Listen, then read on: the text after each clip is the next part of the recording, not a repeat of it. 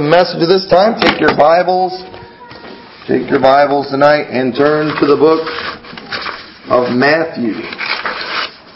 Book of Matthew chapter 2, verses 1 through 11. We're going to be reading. Matthew chapter 2.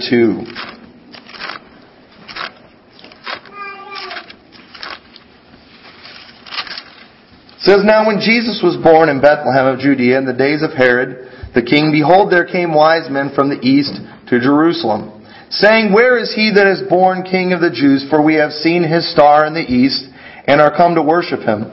When Herod the king had heard these things, he was troubled, and all Jerusalem with him. And when he had gathered all the chief priests and scribes and the people together, he demanded of them where Christ should be born. And they said unto him, In Bethlehem of Judea, for thus it is written by the prophet. And now Bethlehem, in the land of Judah, art not least among the princes of Judah? For out of thee shall come a governor that shall rule my people Israel.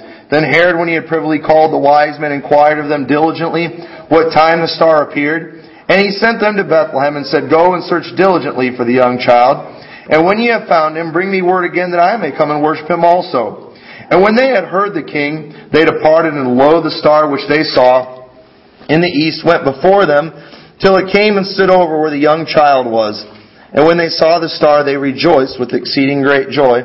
And when they were come into the house, they saw the young child with Mary his mother, and fell down and worshipped him. And when they had opened their treasures, they presented unto him gifts, gold and frankincense and myrrh. Let's pray. Dear Lord, I thank you so much for this another opportunity to preach your word. And Lord, I pray that you will speak to the hearts tonight, Lord, and I pray that you'll help us all to get something from this message that will be a help to us. In your name we pray. Amen. Well, Christmas, it's a time of year, as we all know, where a great deal of the focus is on gifts. Not just the gifts that we hope to get, but the gifts that we're going to get other people. You know, uh, to the extreme. I mean, people they obsess about, it, they worry about it. They fight over them. On Black Friday, people are just anxious to get those perfect gifts. But have you ever thought about what could you give Jesus on Christmas? After all, it's His birth that we're celebrating. So, but what do you get the creator of the universe?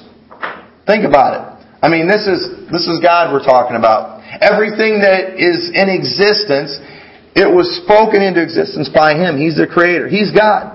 He lives in heaven where there's streets of gold and gates of pearl. What do we possibly have that we could give Him? Well, there actually is something that He does want from each of us. But here's some things a lot of people have tried. We see here in, the, in this first story that the wise men, of course we know that this was a couple years later, but I guess it could have been on Christmas, maybe two years later, we don't know. But they came and they brought him gifts of gold, frankincense, and myrrh. So they, those were obviously important gifts. That gold, of course, anything gold anybody is good. There's a lot of purpose for that, a lot of value. That frankincense, it was, and myrrh, those were, uh, it was like an oil or a sap that uh, they could burn, and it gave off a, a very pleasant smell, and it was something that was very hard to come by, and it was something that came from this area where they were from, probably um, probably an Arab country where they were from. But what, so what could we give? Well, some ideas that many people try when it comes to what can I give for Jesus Christ. They think, let's give him something of great material value. We know I'll, let's give a really big Christmas offering this year. Now I would have no problem if anybody gave a big Christmas offering. But at the same time, I don't know that that's exactly what Jesus is looking for on Christmas. Now Jesus can take your material gifts and use them for good. He can. Anything that you could do, anything uh, he can he takes he'll take your money, he'll take any offerings you have and he can use them for his glory, but the truth is that's not the main thing he wants. These wise men, the gifts that they that they gave to Jesus, I believe that uh, Joseph and Mary, they took those gifts and they used them to fund their escape to Egypt. They had to go and hide out in Egypt until the death of Herod to save the life of the Messiah. And I believe that they took those gifts and they put them to good use and they were able to do that. But this can't be the best gift because Jesus, He was able to do great things with pretty much nothing. You may remember the story of the little boy who gave a lunch. There's a multitude of people. 5,000 men, not, not counting the women and children. Thousands of people, and nobody thought to bring anything to eat. And there was one lad though, he had brought five loaves of bread and two fish. That's an awful lot for a kid to eat. I think he was planning on maybe sharing with somebody. He came prepared, and he went and it's just a drop in the bucket. There's, there's no way you can feed that many people, but he gave it to Jesus, and you know the story. Jesus took those five loaves and two fish and he, he prayed and he blessed them and he began to break that bread and they started passing it out and they were, they passed it out enough to feed every one of those people till they were full. So Jesus, He can take our gifts, and while there's nothing wrong with sacrificing and giving a large gift, we know that Jesus Christ could take a small gift. There was this another story in the Bible where people were bringing their offerings and many of the rich, they brought in of their abundance and they put these great offerings in and Jesus doesn't seem to be impressed. But then when some woman comes, uh, a poor woman, and she gives two mites, it was all she had. It would be nothing to us, but Jesus, He was excited about that. And you know what? God can use pretty much nothing if we give it to Him uh, in, in obedience to Him. So the size doesn't matter. So I don't believe that it's a gift, a material gift that Jesus wants. Or let's give it, but what if it's something that takes great effort? Now maybe you wives before, you know, your husband, he wanted to impress you, and maybe he thought, well, if I spend a lot of money, that'll make her happy. But there was really no thought that went into it. You know, there's something special about a gift that took a lot of thinking, where you know that they were really thinking when they, when they bought that gift that they had to put a lot of thought into. Those ones are really special. Is that what Jesus wants? Is He wants something that takes a great deal of thought or a great deal of effort? Maybe something you know they worked hard. That's why even a little child, that's why uh, they can just draw you a picture or make some kind of craft and when they give it, there's something special about that because you know that great effort went into it, that great thought went into that and it makes it special. Is that what Jesus wants? Let me tell you, Jesus can take our efforts as small as small as they may be, and He can do great things with them. The wise men, they not only uh, gave Jesus valuable gifts, but these guys made a great journey to give that gift. Two years it took them. They saw that star the day he was born and they began to travel and head to that place to meet this king. Two years they traveled. Let me tell you, a great deal of effort went into just giving Jesus these gifts. Not only were they valuable gifts, but these men, two years it took, and obviously they were going to have to travel back for another two years. The effort for the, with these gifts was incredible. Is that what Jesus wants? The wise men not only gave Jesus valuable gifts, but they made, they made a great journey. But this can't be the best gift either because Jesus, we see in the Bible where He took small armies and won great battles with them, while the soldiers did barely anything. For example, Joshua in the Battle of Jericho. They had these massive walls that there was no way they could get through.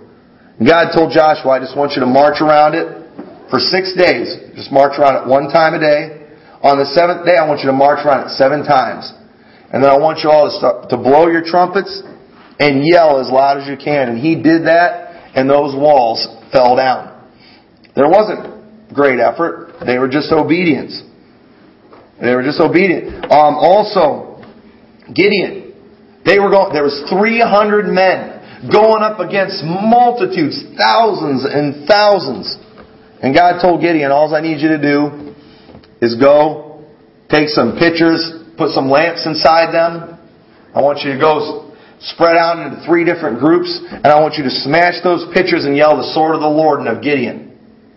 And they did that, and it confused the Midianites, and they began to flee, and Gideon and his 300 men went in there and they defeated that entire army. It was God that did that. So God can, while He does appreciate a good effort, God can take small efforts. You might think, oh, I can't even do that much. Well, you don't have to have great abilities to do something great for God. We see all through the Bible where people with very little abilities did great things for God. It's just matter of being obedient.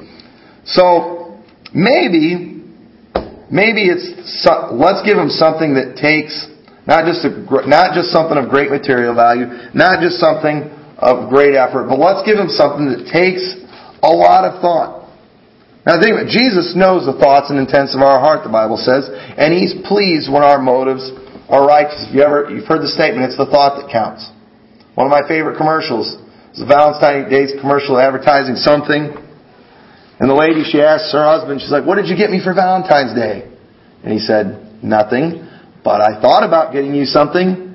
She's like, oh, thank you so much. And then they said, if it only was the thought that counts. I always appreciate that commercial, but the thoughts, Jesus knows the thoughts and intents of our hearts. There's no doubt that the wise men went through a great, they thought a great deal about what to give the king of the Jews. They took this serious. But while gifts that take a lot of thought are good, this can't be the best gift because it was God that gave us the mind that we think with and the ability to do everything we do and anything we could ever possess. It's already His. So really, what in the world do we have to offer? All of our abilities come from God. All that we possess comes from God. Anything we could think is God that made us the way we are, we are. So what thing can we do? There's only one thing that you have that Jesus does not already have. And there's only one thing that He cannot get without you giving it to Him. There's only one thing that He wants more than anything else and that, that you can give, and that is your heart. It's your heart. It's that simple. The Bible says uh, in verse 10, says, for with the, uh, Romans chapter 10, for with the heart man believes unto righteousness. Not with the understanding merely, but with such, uh, but with such a faith that shall be sincere and shall influence the life. There can be no other genuine faith than that which influences the whole mind. You hear us talk a lot about giving your heart to Christ. But a lot of times people don't understand what that is. They'll say, I gave my heart to Christ. But the heart, what does the heart mean exactly? It's not just talking about this muscle or this organ we have inside our chest that's pumping blood through our bodies. But the heart, when we talk about the heart, we're talking about the chief part, the vital part. I mean, the most important part. I mean, think about it. There's a lot of body parts that we can lose. But your heart, if you lose your heart, that's it. You're done. I've had my appendix taken out. I don't miss them to tell you the truth. But my heart, if that was gone, I'm in trouble. We can lose limbs, we can lose other organs, but you lose your heart, you're done. It's the most important part. It's, it's kind of in the center, and it is central. I mean, just the heart affects everything. Your heart starts working bad, a lot of your other body parts are going to start working bad. And, and so when we talk about the heart, we're talking about the seat of the affections and passions of love, joy, grief. I mean, just who we are, the, what, the most important part of your life. You give that to God. That's your heart. John chapter 2, verses 23 uh, through 25. I want to read a couple verses to you. John chapter 2. You turn over there if you like.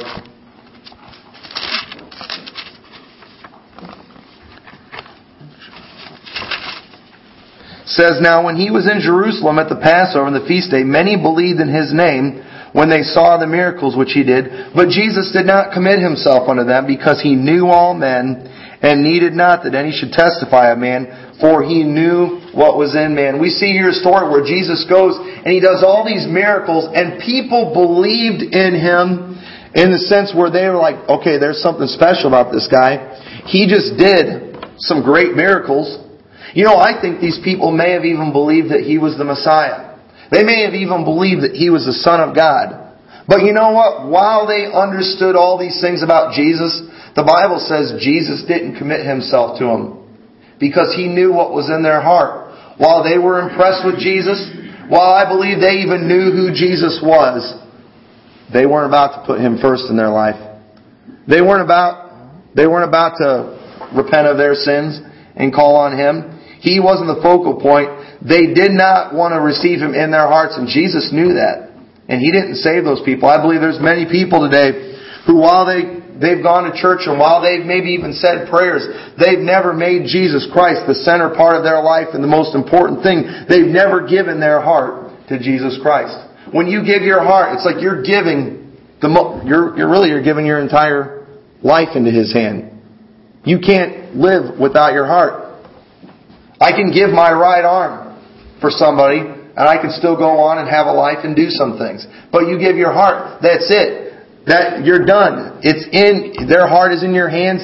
They are uh, you are in their control. And when we give our heart to Jesus Christ, we he we're going to let Him control us. He's got our heart. He's got our heart. We're going to do what He says to do. We're going to follow His will. We're going to follow His leading. And so many people today, they've not done that. They've never actually given them their heart. There are many that believe in the works of Jesus. They believe that He can give them a better life, but they've never given them their heart. Jesus is just a tool for them to have a better life. He's not the center of their life. Their will is still their own will. But you truly give Jesus your heart when you surrender your will to His. So what can you give the Savior? It's that simple. Give Him your heart. If you've never done that, I hope you'll do that today. I'd like for us all just to stand for a moment with our heads bowed and eyes closed.